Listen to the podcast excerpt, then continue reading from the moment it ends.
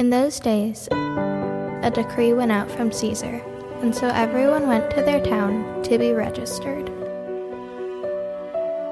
Joseph went up from Nazareth to the city of Bethlehem along with Mary.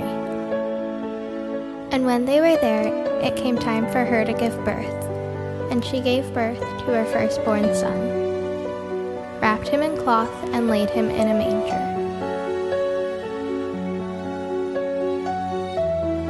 In the same region, shepherds were staying out in the field at night and keeping watch over their flock. Then an angel of the Lord stood before them and the glory of the Lord shone around them. But the angel said to them, Do not be afraid, for I proclaim to you good news of great joy that will be for all the people. Today in the city of David a Savior was born. For you who is the Messiah, the Lord.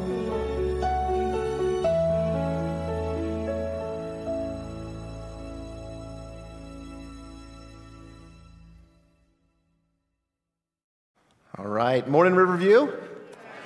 I hope you all had a great Thanksgiving this past Thursday with loved ones. And let me be the first to say, Happy Hot Chocolate Sunday. Yeah. You know, I think this could be an official holiday um, in our church because there was just a buzz this morning when people saw the hot chocolate out in the lobby. But uh, no, we hope you enjoy that. Last week, we started a new series here at Riverview, a Christmas series where we are looking at the various names and titles of Jesus uh, given throughout the Christmas narrative. And last Sunday, uh, we spent time not in a traditional Christmas passage, but we were in John chapter 1 because we were looking at Jesus as the Son of God. And as we did that first, we, we saw many aspects of his deity.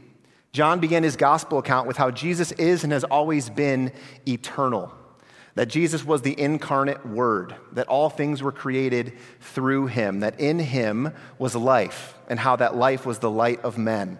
But the verse that most resonated with the Christmas story that we are familiar with was John chapter 1, verse 14, where it says that the Word became flesh and dwelt among us.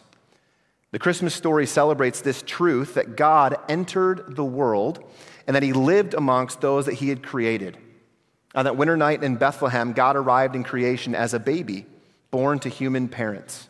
And this belief, this aspect of the Christmas story, it is essential to our lives as followers of Jesus. Compared to other prominent religions, the truth of the incarnation, that God entered the world as a human being, it is a core foundational belief that we hold that is actually exclusive to Christianity. And it's a truth that is so important that if you lose it, then you lose Christianity altogether. You don't have our faith without the truth that we are looking at today.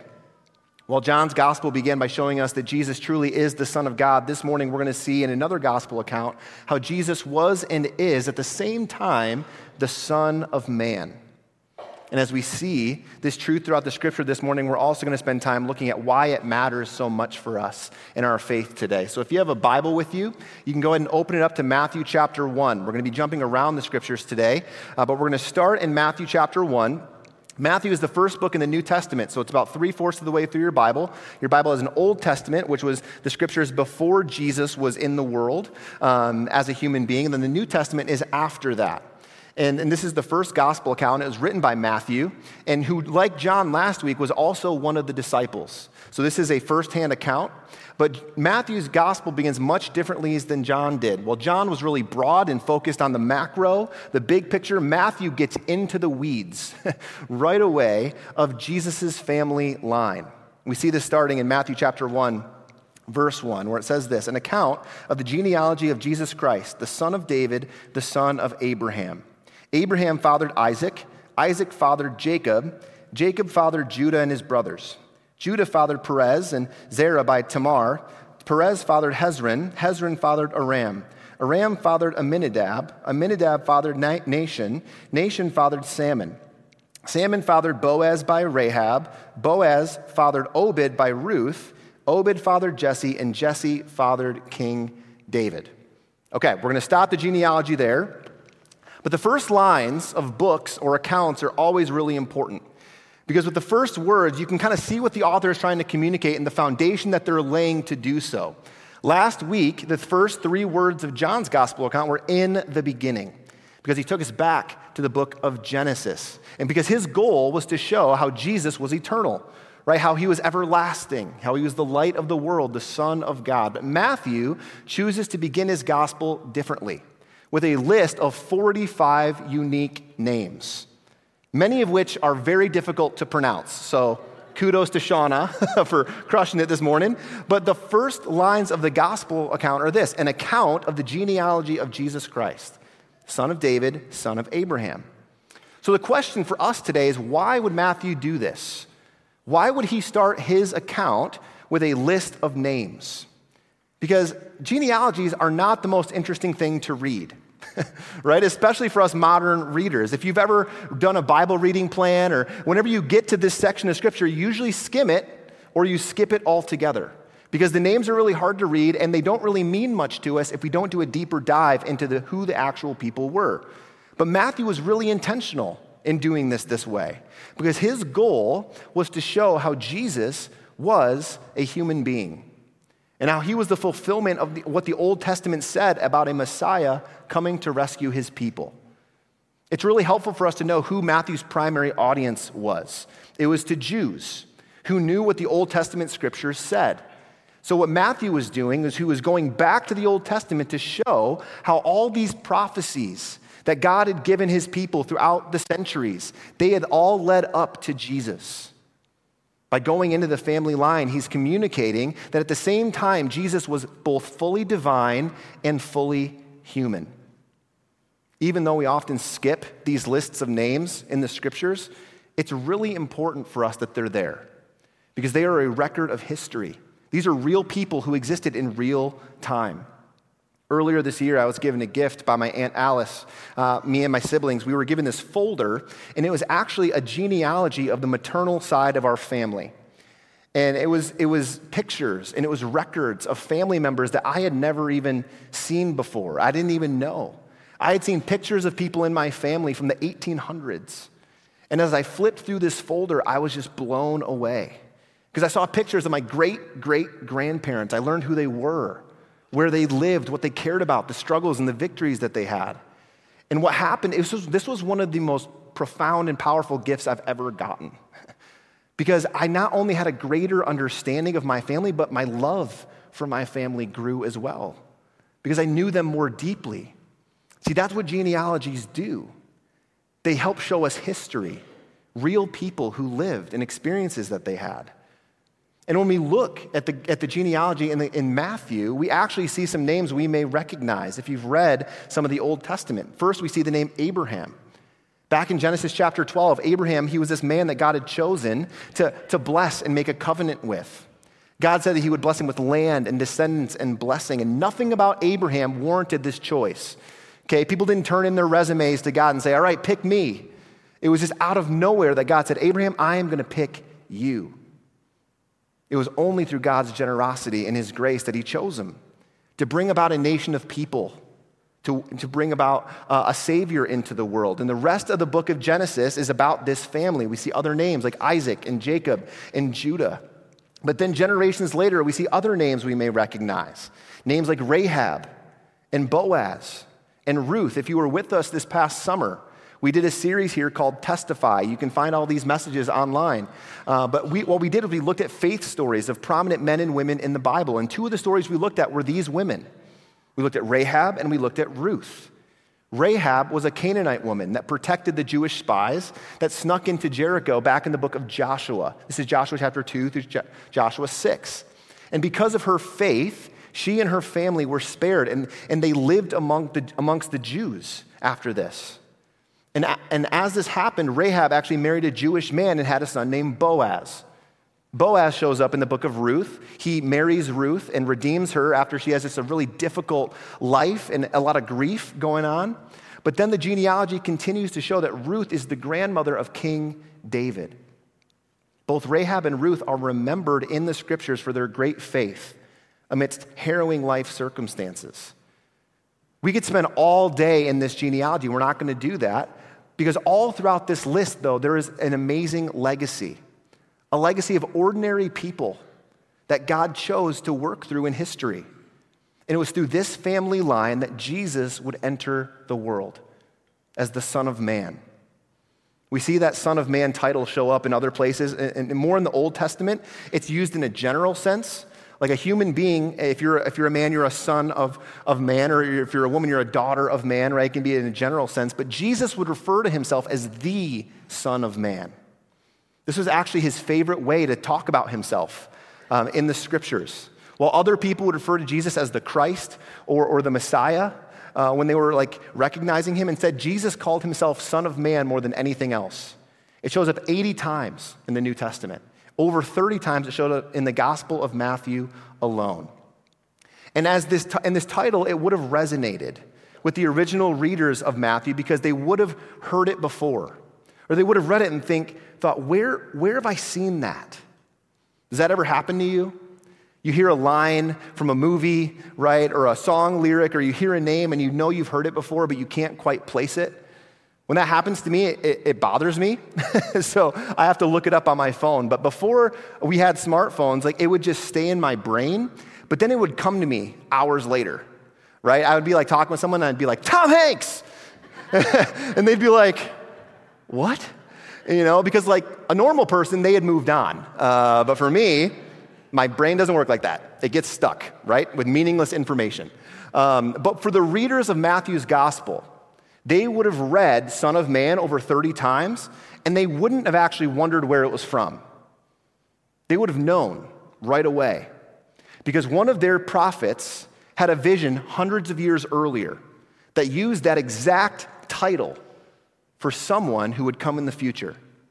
This prophet was named Daniel. As a teenager, Daniel was, was a Jewish man enslaved along with his people by the enemy nation of Babylon. You can read all about this in the Old Testament in the book of Daniel. And this happened about 600 years before Jesus was born. And while Daniel was in service to this enemy king, he had this terrifying vision. And in this vision, there were these four massive beasts that came out of the sea. And these beasts, they represented these evil human kingdoms that would come to exist. But, but in the middle of this vision, a person shows up on the clouds of heaven, one like the Son of Man.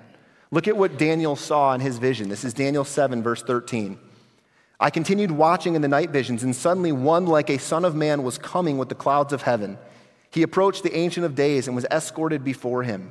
He was given dominion and glory and a kingdom, so that those of every people, nation, and language should serve him. His dominion is an everlasting dominion that will not pass away and his kingdom is one that will not be destroyed. So, in this vision, this terrifying vision, Daniel sees a human being appear out of the sky. But this man is different than other people. He approached the Ancient of Days, God the Father, with boldness. This man was given dominion and glory and a kingdom. Every people, nation, and language would serve him, and his kingdom would be everlasting. This prophetic vision would have been known to first century Jewish people because it was part of their scriptures. Daniel was a well known figure in their history. This was something they were looking forward to, a Son of Man coming. So, as Jesus would use this title for himself, he would be communicating the truth of who he was. It was him. They, he was the person they were waiting for. But not everyone believed that, unfortunately. But as we open the scripture and we look at the life Jesus lived in the Gospels, we see that even though he was the Son of God, he truly was a Son of Man, the Son of Man. He experienced humanity like all of us do. He experienced the highs, the lows, the hardships, the joys. And this is actually a great encouragement to us that the God of the universe can relate to us. First, as the Son of Man, we see that Jesus entered the world like every other human being. He entered like a human, he entered as a human baby. We see this in Luke chapter 2. This is one of the two Christmas accounts we have in the New Testament. Verse 4 Joseph also went up from the town of Nazareth in Galilee to Judea, to the city of David, which is called Bethlehem, because he was of the house and family line of David. We saw this in Matthew chapter 1. But he did this to be registered along with Mary, who was engaged to him and was pregnant. While they were there, the time came for her to give birth. Then she gave birth to her firstborn son, and she wrapped him tightly in cloth and laid him in a manger, because there was no guest room available for them. This is the picture, right, that we have of the Christmas story. And it's really crazy if you think about it to think that Jesus, the eternal and powerful Son of God, he entered into creation in this way. Because while babies, they are amazing gifts and they are miracles uh, uh, of new life, at the same time, they're also completely helpless, right? They're needy. They, they cannot meet any needs that they have in and of themselves. They are completely dependent upon their parents to take care of them and to provide them for what they need. And while all this was while this is true of all of us, when we were babies, it was true of Jesus as well. One of my favorite songs we sing at Riv captures this well. It's the song In Christ Alone. And there's a line in that song that says this In Christ alone, who took on flesh, fullness of God, in helpless babe. Jesus entered the world like us. As the Son of Man, we also see that Jesus was like us and that he experienced human limitations. That although he was fully divine, he was also fully human in the challenges he faced. Specifically, we see in Scripture in his suffering but also in his temptations. Hebrews chapter 2 captures this well. The book of Hebrews paints this picture very well for us. But chapter 2, verse 10 For in bringing many sons and daughters to glory, it was entirely appropriate that God, for whom and through whom all things exist, we saw that in John chapter 1, should make the pioneer of their salvation perfect through sufferings. For the one who sanctifies and those who are sanctified all have one Father. Let's jump down to verse 14. Now, since the children have flesh and blood in common, Jesus also shared in these, so that through his death he might destroy the one holding the power of death, that is the devil, and free those who were held in slavery all their lives by the fear of death. For it is clear that he does not reach out to help angels, but to help Abraham's offspring. Therefore, he had to be like his brothers and his sisters in every way so that he could become a merciful and faithful high priest in matters pertaining to God to make atonement for the sins of the people. Verse 18 For since, for since he himself has suffered when he was tempted, he's able to help those who are tempted. Here we see that Jesus becoming like us in our humanity as the Son of Man, that he experienced temptation early on in his ministry. Jesus was led out into the wilderness uh, by the Spirit for 40 days and for 40 nights, and Jesus fasted. And, and after he had fasted and he was hungry, the devil showed up and he tempted him. And he tempted him in multiple ways. He tempted him with food, right? A physical need. He tempted him to test God. He tempted him with power and authority over all the kingdoms of the world in that moment. And every time Jesus fought the temptation in the same way, Scripture he went back to the words of God and said, No, I'm not giving in to that. He continued to trust his heavenly Father. Along with being tempted, we also see that Jesus was a man of suffering. If you read through the gospel accounts, you see Jesus suffered a lot. He suffered relationally. Jesus experienced betrayal by those in his life. One of the 12 disciples he spent years of his time with chose to turn his back on him and turn him over to the authorities. Jesus also suffered physically. He went through the most intense and physical violence that existed in his time and his culture. Finally, we see that Jesus also suffered spiritually. On the cross, as he went through that physical pain, he bore the weight, the spiritual weight of our sin on top of that. We see the apostle Paul share this in 2 Corinthians chapter 5 where it says that God, meaning he, made Jesus, who did not know sin, to be sin for us, so that in him we might become the righteousness of God. Even though that is a glorious reason and, and promise to us, it came through suffering that Jesus experienced. Along with that, as the Son of Man, Jesus was like us in that he was often misunderstood. When people looked at Jesus and the life that he lived, who he spent time with, he was maligned. He was misrepresented. We see this in Matthew chapter 11 as he's describing how unresponsive the people were in their um, acceptance of him. Look at what he said Matthew 11. The Son of Man came eating and drinking, and they say, Look, a glutton and a drunkard, a friend of tax collectors and sinners. Do you notice the title that he used there? The Son of Man. This is one of the many times he referred to himself in that way. But what was happening when he was just living his life was the religious leaders would see the people that Jesus spent time with. And they called him a glutton, and they called him a drunkard. Because the people Jesus spent time with, the religious leaders would not even go close to. They wouldn't go close to them because they wanted to remain pure. They didn't want to uh, get in the way of their obedience to the law. But when it came to the tax collectors and sinners, Jesus didn't withdraw. He engaged. He went into their homes. He went to their parties. He ate with them. To eat with people in this first century, time and culture, it was a sign of friendship. It was a statement of fellowship. And Jesus did this with those who were often rejected in his community. And what happened was people misunderstood him and rejected him. Finally, as the Son of Man, Jesus was like us in that he experienced grief. In our Riv community last week, we just spent time, we, we, we recognized that, you know, the holiday season can be one that brings forth grief in us. You know, while many of us are celebrating Christmas and it's a good time, many of us, it's, it's a season of loss. And so we were thinking about that. And we looked and we just tried to, we tried to remember all the times in Scripture that we could of when Jesus experienced grief, and we just kept coming up with them. When G, in John 11, when, when Jesus is with his friends who are mourning the loss of their friend or their brother, Lazarus, and, and Jesus just wept.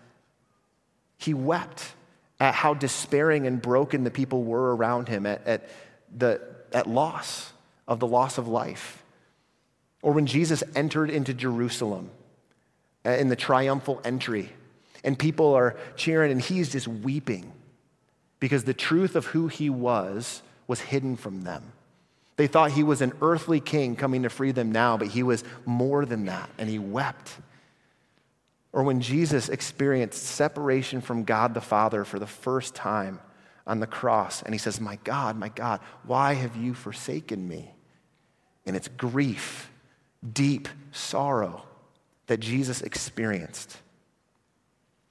Because Jesus was and is the Son of Man, we see that he was like us, that he experienced humanity in the same ways that we do.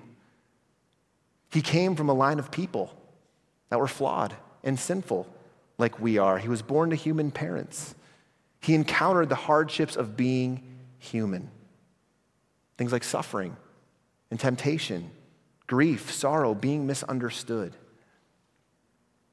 As we look at these passages, and, and we, we, we see all these things about Jesus and his humanity, we actually just shouldn't just leave here thinking, that's really interesting. We, we need to take that and we need to put it front and center. Why does this matter for us? How should I apply this? How does knowing Jesus as the Son of Man, why does that impact my life any differently today than any other day? Well, there's a lot of ways we can apply this to our lives, but there's two I have for us today. One of them is a truth we should cherish, and the second is an action that we should take. The first truth is this because Jesus was and is the Son of Man, that means Jesus understands you. The God of the universe knows what it's like to be human because he became like us in our humanity.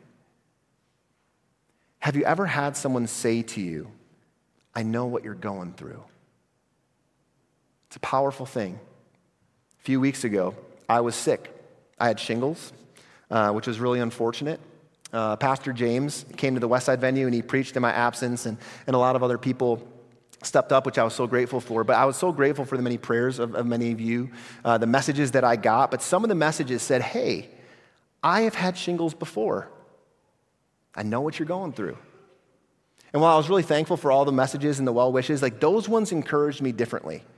Because I would just reply with, I'm sorry. you know, it's not fun. You know that, right? But there was a shared experience. They understood. And while having the same life experiences, it's not a prerequisite to care for people or to be there or be present. it, it is a uniquely powerful thing because they know, they understand you. In all the difficulties that we go through in our human lives, Jesus can actually say this to us I know what you are going through. Jesus can sympathize with you in your suffering, in your pain. Human suffering is one of the, the worst challenges we ever encounter in our lives.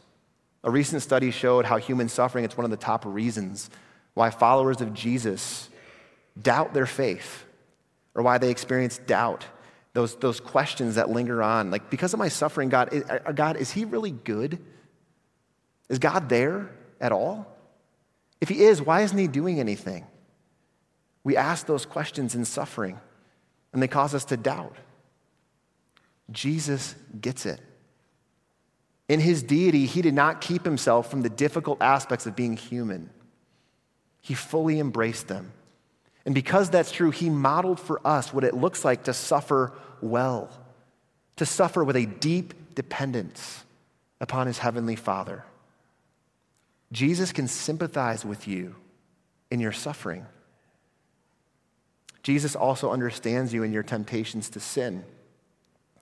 Hebrews 2:18 tells us that because Jesus was tempted in every way, he's able to help us in our temptation. One of the greatest lies the devil wants to convince you of in your Christian life is that you are alone in your temptation and in your fight against sin. That your temptations are worse than what others experience that no one would understand you. Because when you begin to believe that, instead of pursuing God, being known by Him, and, and, confessing, you isolate and you keep yourself from other people. Jesus knows your struggle more than you would ever be able to communicate to Him. And even with that knowledge He has of your temptations, of your sins, he will not let go of you. If you are a Christian, you are his, and he's promised to keep you in his hand forever. Jesus understands you and your temptations to sin. Jesus also understands you when you're misunderstood by others. As a Christian, there's going to be ways that you live your life that are different than the world around you. You're going to spend your time differently.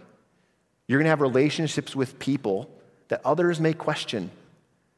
You're going to steward your money and your resources for the glory of God instead of yourself. And in doing that, people aren't going to get it. They're going to be like, why are you doing that? Even members of your own family who don't share your faith, they may not get you. Jesus gets you, He understands what it means to be misunderstood.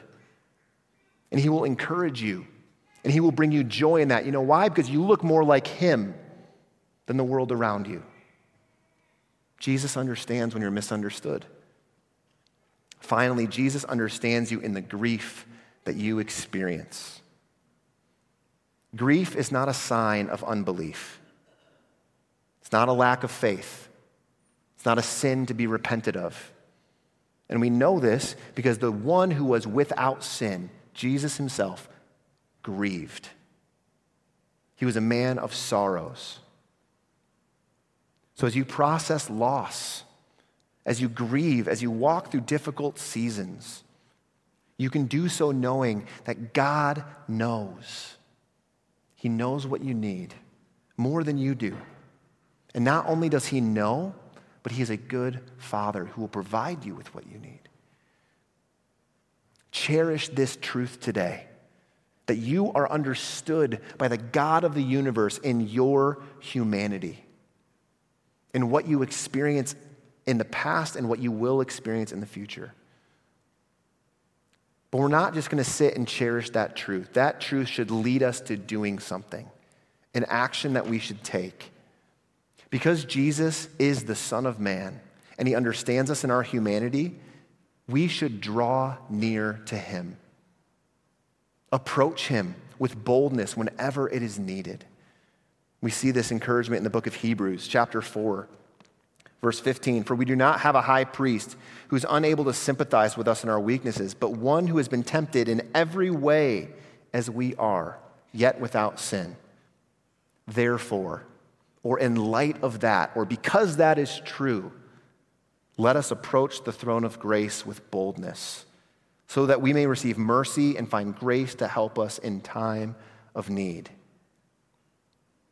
The picture I have in my head of this verse is when a, is when a child runs up to their mom or their dad when they're hurt. And this happens a lot in our house. Uh, we've got two young boys. But in that moment, that child isn't going back and forth in their, in, their, in their mind about whether or not they should find mom or dad. They're not asking the question Does dad have time for me? Is mom busy? Am I interrupting? Am I going to be in trouble? No. Instead, they boldly approach, they run to their mom or dad. Not only because their mom or dad can help them, but because they want to. That's their safe place. What if we approached Jesus like that? In the times of our life when we need help, when we're tempted, when we're suffering, when we're lost, when we're grieving, when we don't know what to do. What if we approached the throne of grace with boldness, fully expecting to receive mercy and grace in our time of need? We don't have to wonder if that's what we're going to get. It's promised. This is available to us because of the work Jesus has done through the gospel. He made a way for us through his life, death, and resurrection. Over and over again in the gospels, this is what Jesus said. This is what he came to do as the Son of Man. Look at some of the times Jesus mentioned himself as the Son of Man. In Luke chapter 19, this is what Jesus said to a, a sinner who had turned to him in repentance. This is the story of Zacchaeus. Jesus said this Today salvation has come to this house, Jesus told him, because he too is a son of Abraham. For the Son of Man has come to seek and save the lost. Every single one of us, when we come into this world as sons and daughters, we're spiritually lost in our sin. Our relationship with God is fractured due to our sin nature, and it cannot be repaired by our own righteous works or deeds. It can only be repaired by being found, by coming to Jesus in faith. In Mark chapter 10, Jesus said something similar to his disciples. And he said this to them after they had been debating which one of them were the greatest disciple. They were missing it. And Jesus said this in Mark 10, verse 45 for even the Son of Man did not come to be served, but to serve and to give his life as a ransom for many. This is why Jesus came to give his life as a ransom for us. And he would do so when he would take the sins of the world onto himself and die on a cross. His life would pay the sinful debt that we owed. Finally, right before Jesus was crucified, he was asked ex- explicitly, Are you the Messiah? And this is how he answered. He answered the high priest. Mark 14, verse 62, he said, I am, said Jesus. And you will see the Son of Man seated at the right hand of power and coming with the clouds of heaven. As Jesus answered the high priest who was about to sentence him to death, he not only affirmed the truth of who he was, but do you know how he did so? With the prophecy. That's Daniel chapter 7. The high priest would have known what Jesus was saying. And we see this in the next verse. The, the high priest, he tears his robes. That's the last thing he needs to hear. You know why? Because Jesus is saying, It's me. I am the one you've been waiting for. I'm the one from the vision. It's me. This is who Jesus is the Son of Man, the one we celebrate every single Christmas, the one who entered the world like us, who experienced humanity like us, the highs, the lows, the hardships, and the joys, the one who entered the world to make a way for us to know God and be known by Him. Because that is true, cherish the truth that God understands you in your humanity. Let that draw you toward Him today. But not only that, let that truth encourage you to approach Him boldly in every time of need that you have. Because when you do so, you will receive mercy and grace in abundance. Let's pray. Heavenly Father, I thank you that you sent us a Savior. God, as we sing the songs and as we open the scriptures, we are just in awe of your plan to do that. God, I take so much encouragement in knowing that Jesus understands us in our humanity. God, there's been times in my life where I have just been so encouraged by another person who said, I know what you're going through. And Jesus can say that to us in our lives. Father, we're so grateful for Christmas that you entered in you came near. Lord, as we sing the songs, as we open the scriptures, let us cherish those truths. That while Jesus was the Son of God, He is the Son of God, He also is the Son of Man. He was human. Lord, we thank you. We cherish that truth. And Lord, I just pray that you help us cherish that truth, but also have it lead us to approaching you in our times of need instead of isolating and keeping ourselves away from you, Lord, but to run to you like a child running to their mom or dad, to approach you boldly, expecting to receive mercy and grace. It's in Jesus' name that we pray. Amen.